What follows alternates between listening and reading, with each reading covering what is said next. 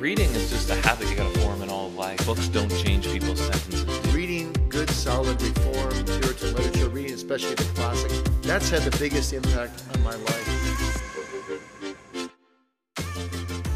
Well, g'day, and welcome to another episode of the Reformers Bookcast, a podcast hosted by Reformers Bookshop. Uh, my name is Tom Eglinton, and uh, we're joined today by uh, Melvin Tinker. Thanks very much for joining us, Melvin. It's a pleasure to be with you all uh, all, all, that way uh, over in Australia. Yes. So uh, why, don't, why don't you tell us a bit about yourself and where you're calling from? Sure. Um, okay. Well, Melvin Tinker, for 26 years, I was the uh, senior minister of St. John Newland in Hull. And um, I've recently retired from that post. In fact, um, the, the congregation, we left the Church of England because of the, the situation uh, it was in. And um, we then formed a, a, new network of Anglican churches Okay. And um, my role in that, even though sort of retired, is I'm uh, called the director of theology. So it sounds rather grand, but basically I'm just helping people teach the Bible. yep.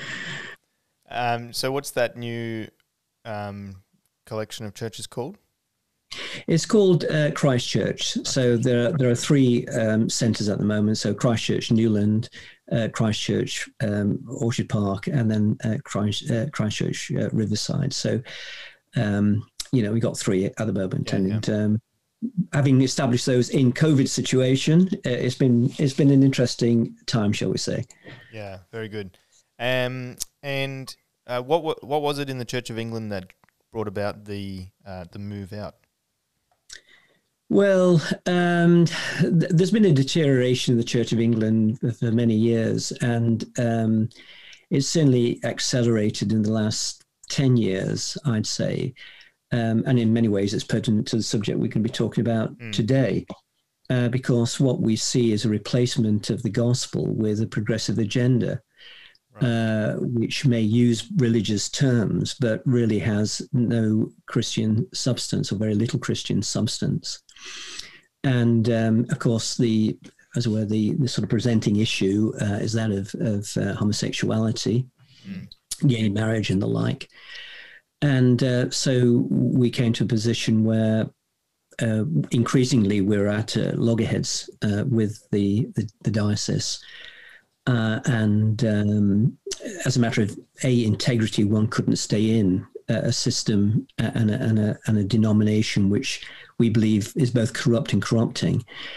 Um, but also, one had an obligation to protect the flock, and not only protect the flock, but also ensure the flourishing of the gospel.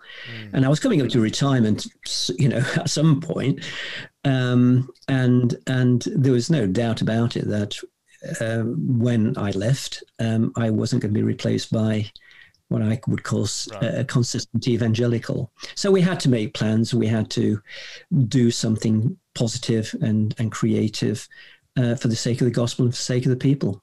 Mm. That must have been a hard hard decision, I guess, and I'm glad that that you've produced a, a yeah a it, it was it wasn't how i envisaged things yeah. you know because um, the church had been built up you know about 500 people by the by the end of you know after 25 years and it was a very thriving and healthy congregation and what was uh, ple- well pleasantly surprising i guess you could put it that way uh, was that uh, the the vast majority of people came with us and okay. and rather than why is this, uh, most people said, well, we knew it was coming. It was mm. just a matter of when. Right, right. And so God was very kind to us. Yep. Uh, in, in, preparing the people. Yeah. Um, now, th- now you've written a number of books, uh, but the one that we're going to talk about today is that hideous strength, a deeper look at how the West was lost. Um, and then it's got a sub subheading as well, an expanded edition examining the cancer of cultural Marxism in the church, the world, and the gospel of change. Um, so, can you tell? This is this is the second edition of a book that you'd written, hmm. uh, 2018, I believe. Um, can you tell us a bit about how how the book came about? Why why did you decide to write this book? Yeah, uh, well, it, it, it, started off um, back in 2018 um, when I was asked to do a presentation at the GAFCON, Global Anglican oh, Future yes. Conference. Yep, yep. in Jerusalem uh, on cultural Marxism.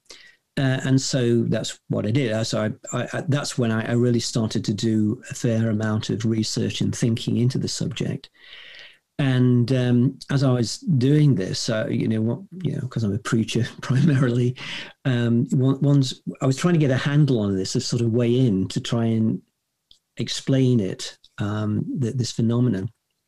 And um, you know, there's that sort of twilight zone when you you're trying to go to sleep, your mind's active, and at one point, um, it, it, just came to me. I thought, you know, that hideous strength by C.S. Lewis.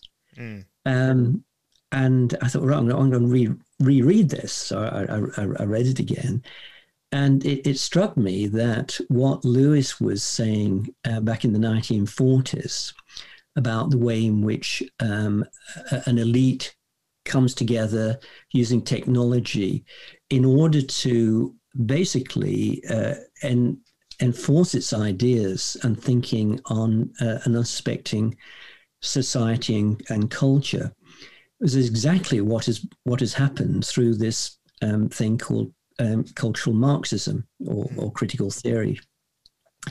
And so I just brought the, the, the two together, uh, and and and um, I don't know if, if, many people realize this, but um, behind um, uh, C.S. Lewis's uh, book, That Hideous Strength, uh, was a poem uh, written back in 1555 and a, a, dialogue by Sir David Lindsay, which is actually based on the Tower of Babel story. It's a poem about the Tower of Babel story. Right. A particular line, the shadow of that hideous strength, six miles or more it is of length. Mm. And and so here you've got a link then between what Lewis was saying regarding the rise of this sort of technocratic elite uh, shaping people uh, and dominating people. The Tower of Babel story uh, in Genesis 11 and the coming together, this coming together of humanity in rebellion against God, to as it were overthrow his uh, his design um, in in terms of the way in which he has uh, created uh, distinctions within in the world for our good, um, and and cultural Marxism. So it's an interesting way in which the, t- the things came together. Uh, Kevin Vanhoozer said to me, is, well, I've never come across anyone who's sort of combined a C.S. Lewis book with a spaghetti western before in its title. I never thought of it like that. um, and it's fascinating as I have been thinking through this issue since I read it, um, this book last year and, and as I've watched the events occur over the last 18 months or so. Um, and I've gone and reread 1984 mm. by Orwell, and I just finished Brave New World by Huxley. Uh, and uh, it seems to be quite a common thread through these these sort of dystopian um, mm. novels and, and stories, and, and even like you say, the Tower of Babel, the, the way that man seeks to use technology to overthrow God and God's design in the world, um, and and even really, and, and you pick up this in the book to attack humanity and what it means to be human. Um, mm. Can you maybe, uh, I guess, we'll deal with one one thing at a time. Can you can you talk about how technology has been uh, used and has has risen up in our culture and our Western culture as something that is it needs to be thought about by the Christian. It, it needs to be really observed carefully.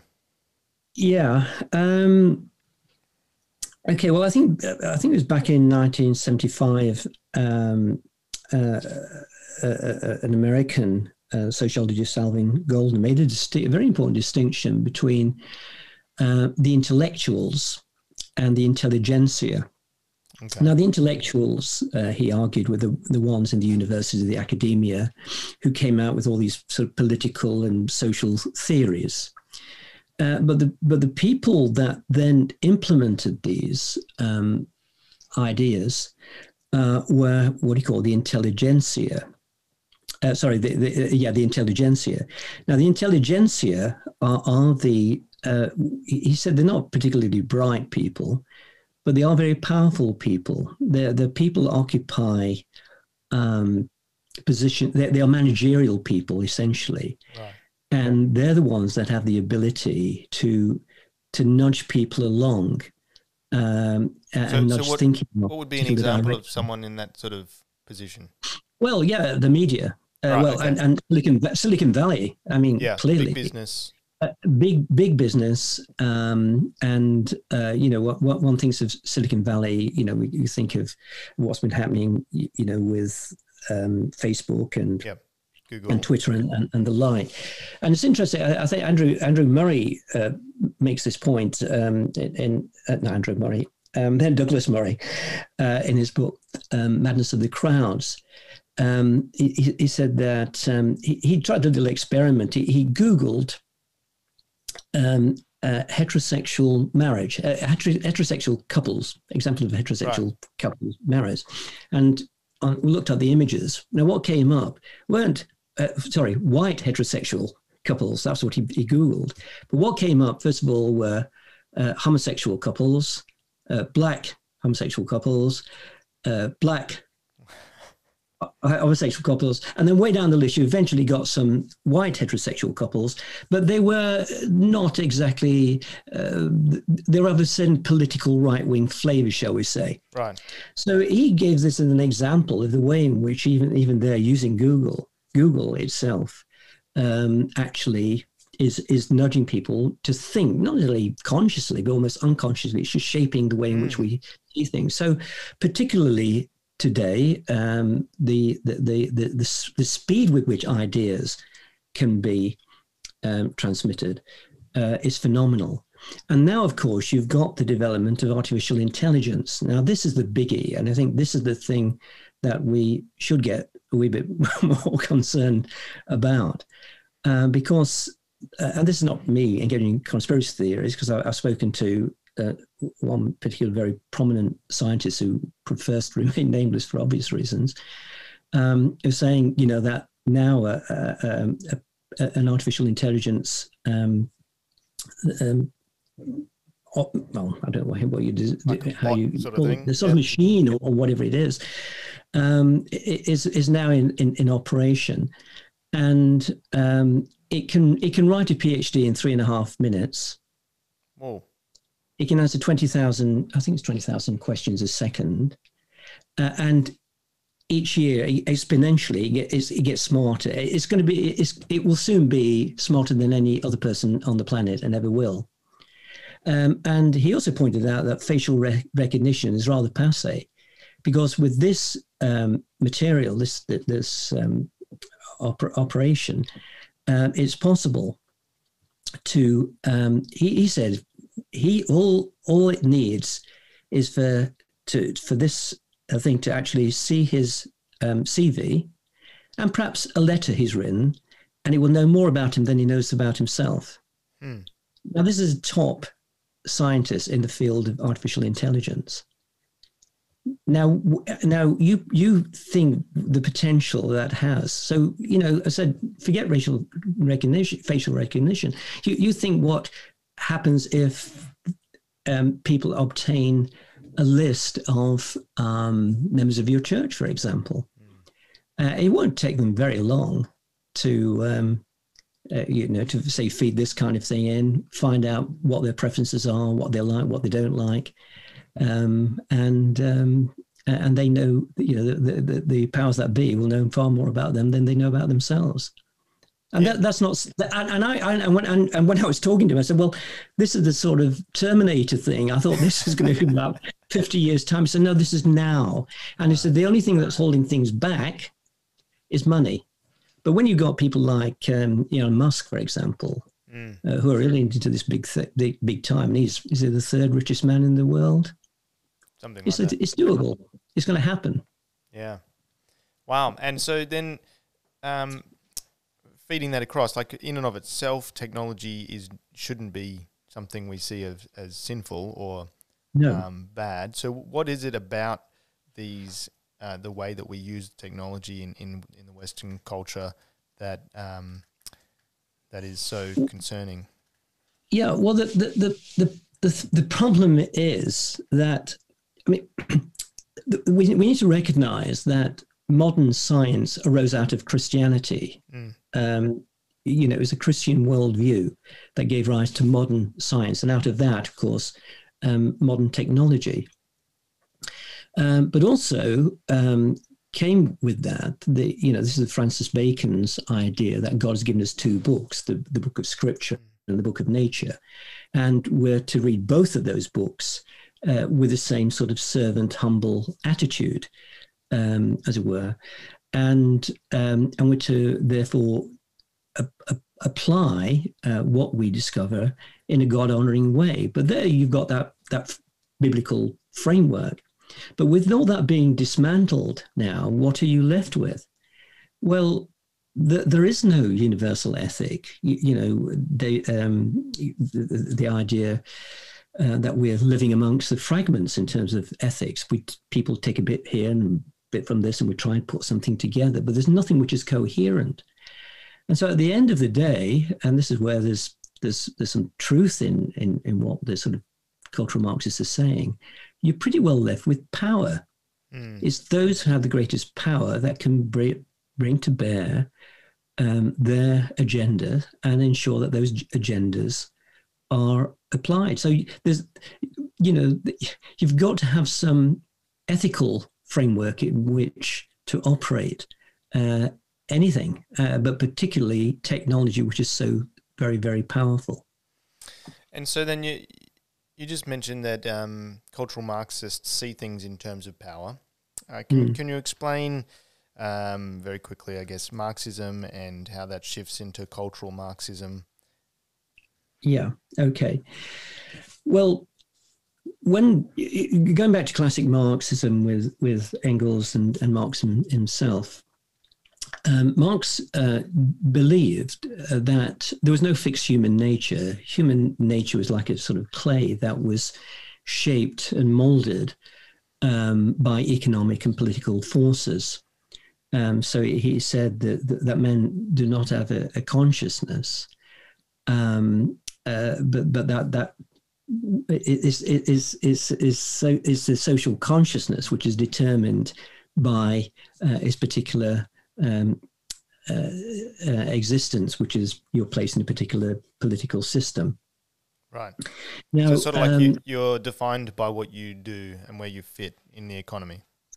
Th- um, that's right, but but more than that, the way the way you think, the way you see yourself is, is determined, and and basically, in, in the capitalist system, um, you have um, the mismatch, if you like, between the bourgeoisie, the ruling group, mm and, and the proletariat, the, the workers. And it was illustrated, um, if I can illustrate this, with a poster which appeared in 1911, uh, which was entitled The Pyramid of the Capitalist System. So it was like a, a, sort of tiers of a cake. So at the bottom, big base of the, of the cake, you had pictures of oppressed workers. And the caption was, We work for all and feed all. And then just above them, you have the capitalists wining and dining. And they said, right. the caption is, We eat for you. Above them, you have the military, which says, We shoot you. And above them, you have the religious clergy saying, We fool you. And above them, you have the monarchy saying, We rule you. And above that, you have this big dollar sign, a big sack of money. Okay. And that's the way in which the, the it, it's seen. And so uh, what Marx said is that in, inevitably you, you're going to have the conflict between the the haves and the have-nots, and eventually things work itself out so that eventually um, the capitalism is overthrown. You get communalism or communism, and then there's going to be redistribution of wealth and power. Now, um, cultural Marxism um, reconfigures that um, significantly um, by stressing, well, this is what um, you know one of the, the major thinkers, Gramsci, said that it's actual is culture uh, that is prominent rather than politics and economics. It's, it's, it's, it's a culture that actually shapes politics and economics. And we got to recognize that. Therefore, you've got to capture the culture to bring about the revolution.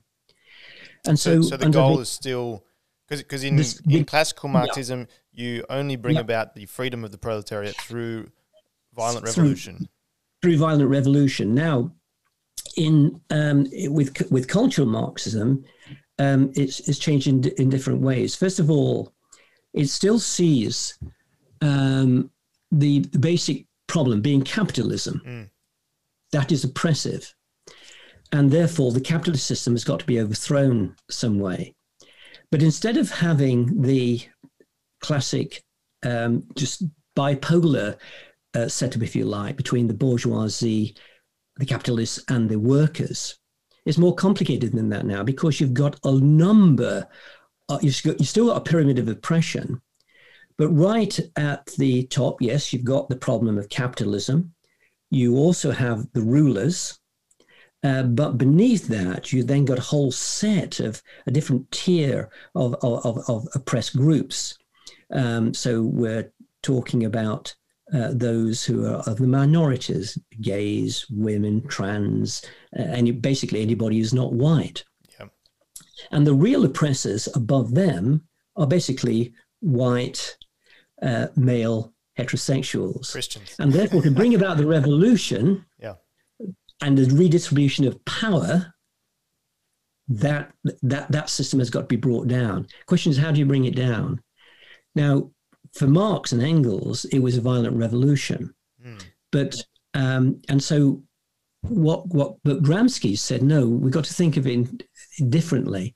Classically, he he argued that you had what he called uh, the um, the tactics of of um, uh, of, of, basically maneuver that um, you know you you had the you know over you know the violent overthrow of a political political system.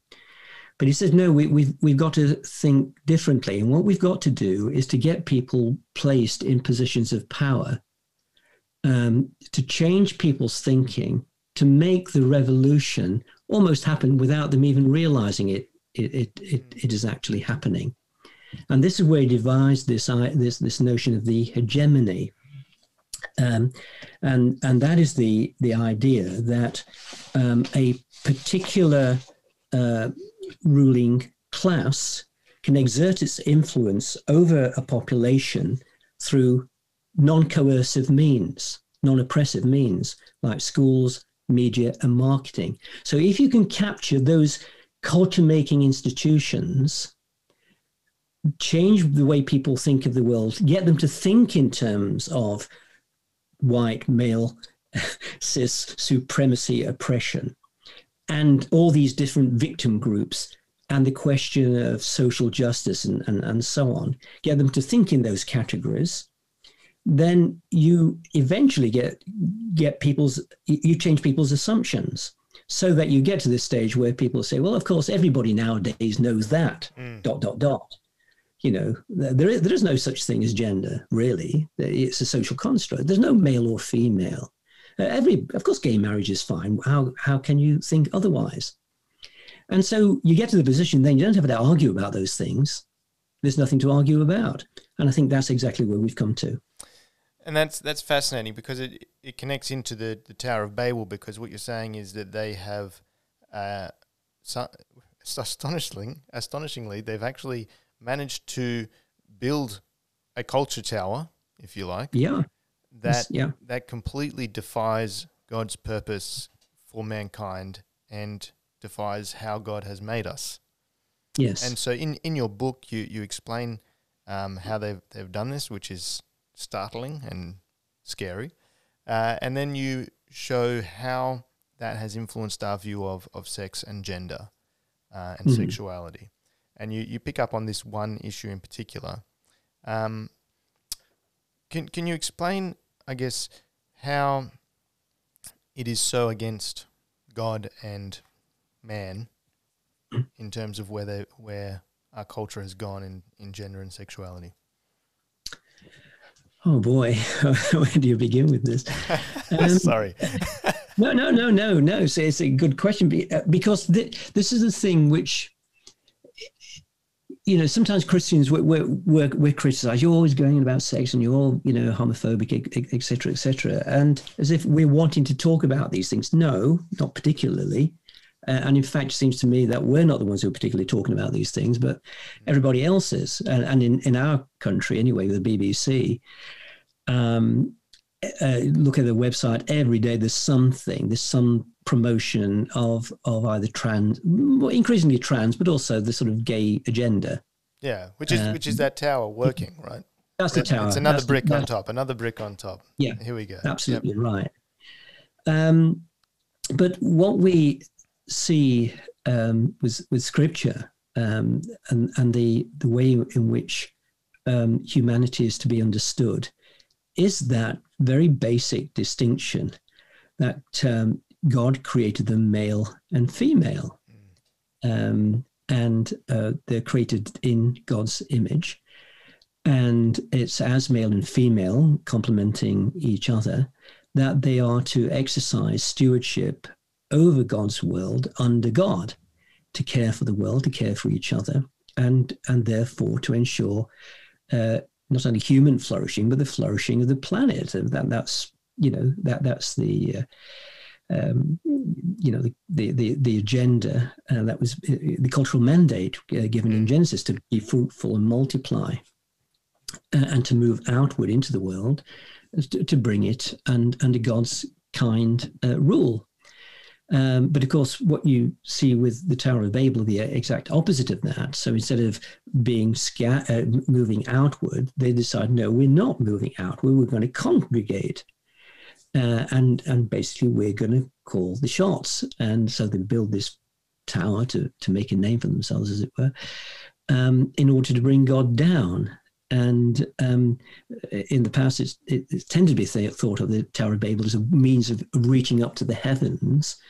Uh, but in fact, it, it, could be construed that no, it's actually a way of bringing God down. It, it's a, zer- a ziggurat, um, which um, certainly the Babylonians saw as, as the, the, the, the, the place from which the gods came and, and basically pandered to the needs of the, you know, the people that managed to bring him down some way. And that's what is going on, you know, there. So the, the, the idea is to domesticate God, to de-God God. Um, and and basically to make God in our image. But we do do that by basically trying to to to break down those distinctions, which is which are part of it's part of the fabric of of reality. So it, so an alternate reality, which is no reality, it's a fantasy, is being put forward.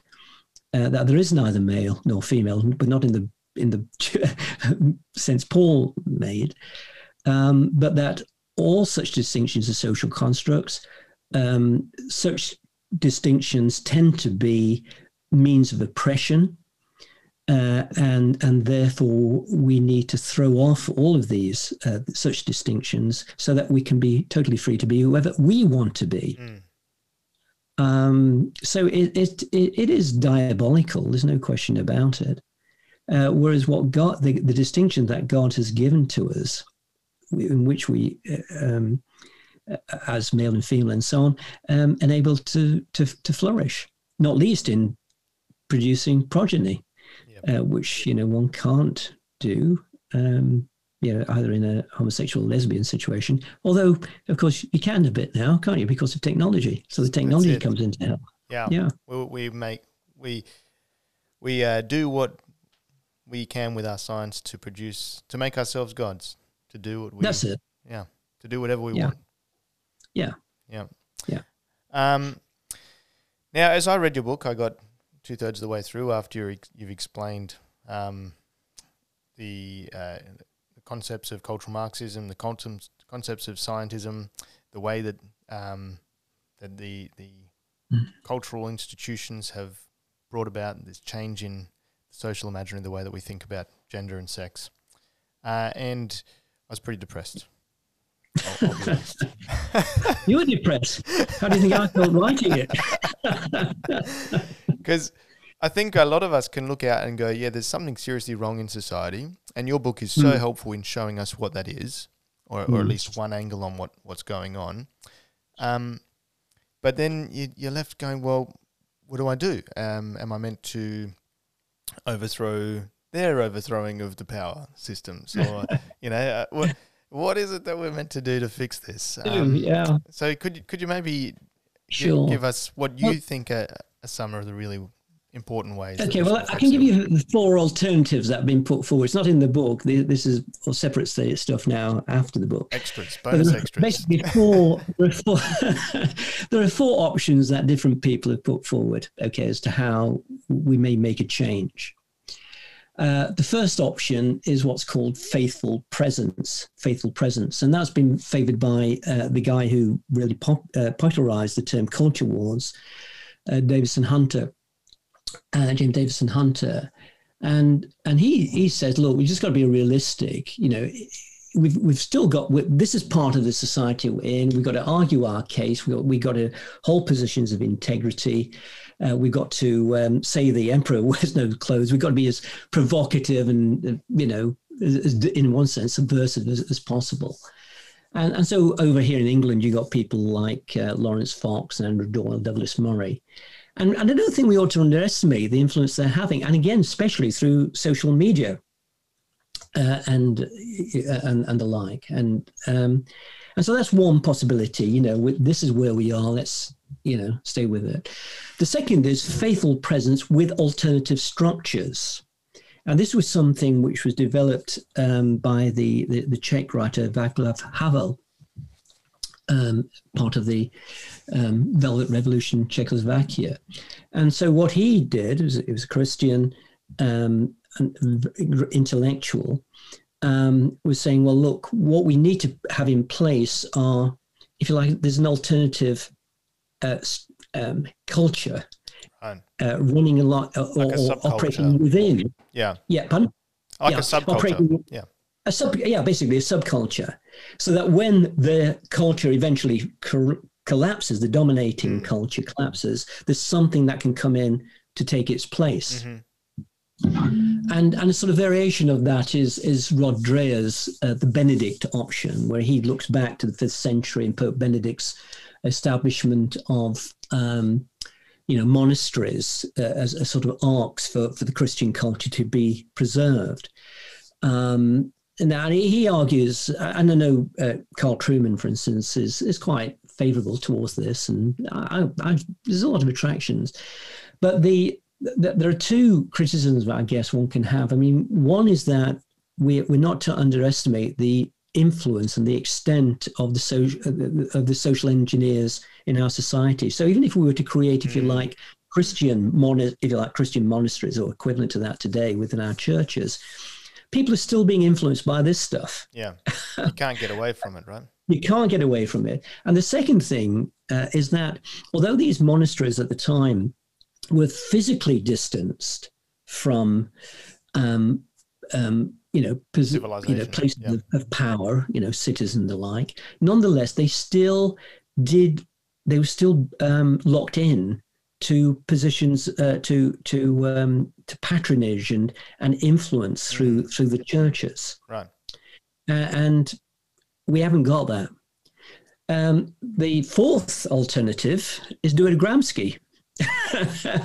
and and that is to say, okay, we've got to do a long march through the institutions uh, as as Christians and working with those who aren't Christians, but nonetheless are on side with, with, our thinking in terms of, say, having a liberal view of, of freedom of thought and and so on, uh, and using technology, trying to influence, you know, get into the universities um, and and so on, and and then eventually to subvert the subversives. So those are the four alternatives. Now they're not mutually exclusive, uh, and depending upon where we are um, both as individuals and our societies, um, we may move towards one preference or, or another.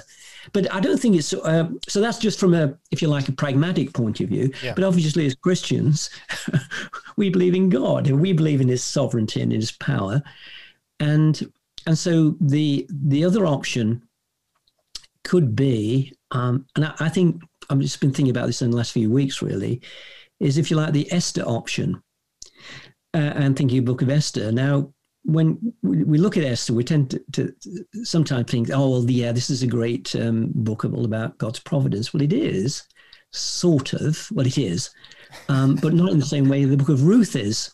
Yeah. Where God is is is is mentioned in the narrative and is is prominent in the narrative and working behind the scenes as well as in the scenes. Whereas with Esther and Mordecai, you've basically got backslidden believers. You know, they've mm. compromised. They're part of the culture, um, and and they're going along with it, and uh, until eventually they face a crisis, and there's a gradual awakening. And I think one of the reasons why God isn't mentioned in the narrative is because, if you like, the the, the narrator is, is is effectively saying, yeah, well, God is pretty well absent from their thinking. Mm. He's distant from their thinking. He's, he's remote. But of course, God is not absent from his world, nor is he unfaithful to the covenant with his people. And so he acts even through uh, faithless, compromised people like Esther. So we, in one sense, then we've got to be faithful to the covenant. We've got to renew our commitment to the God's covenant, and and you know, if if we die, we die. if I die, I die. Okay, uh, we've got to be willing to to pay that price if necessary.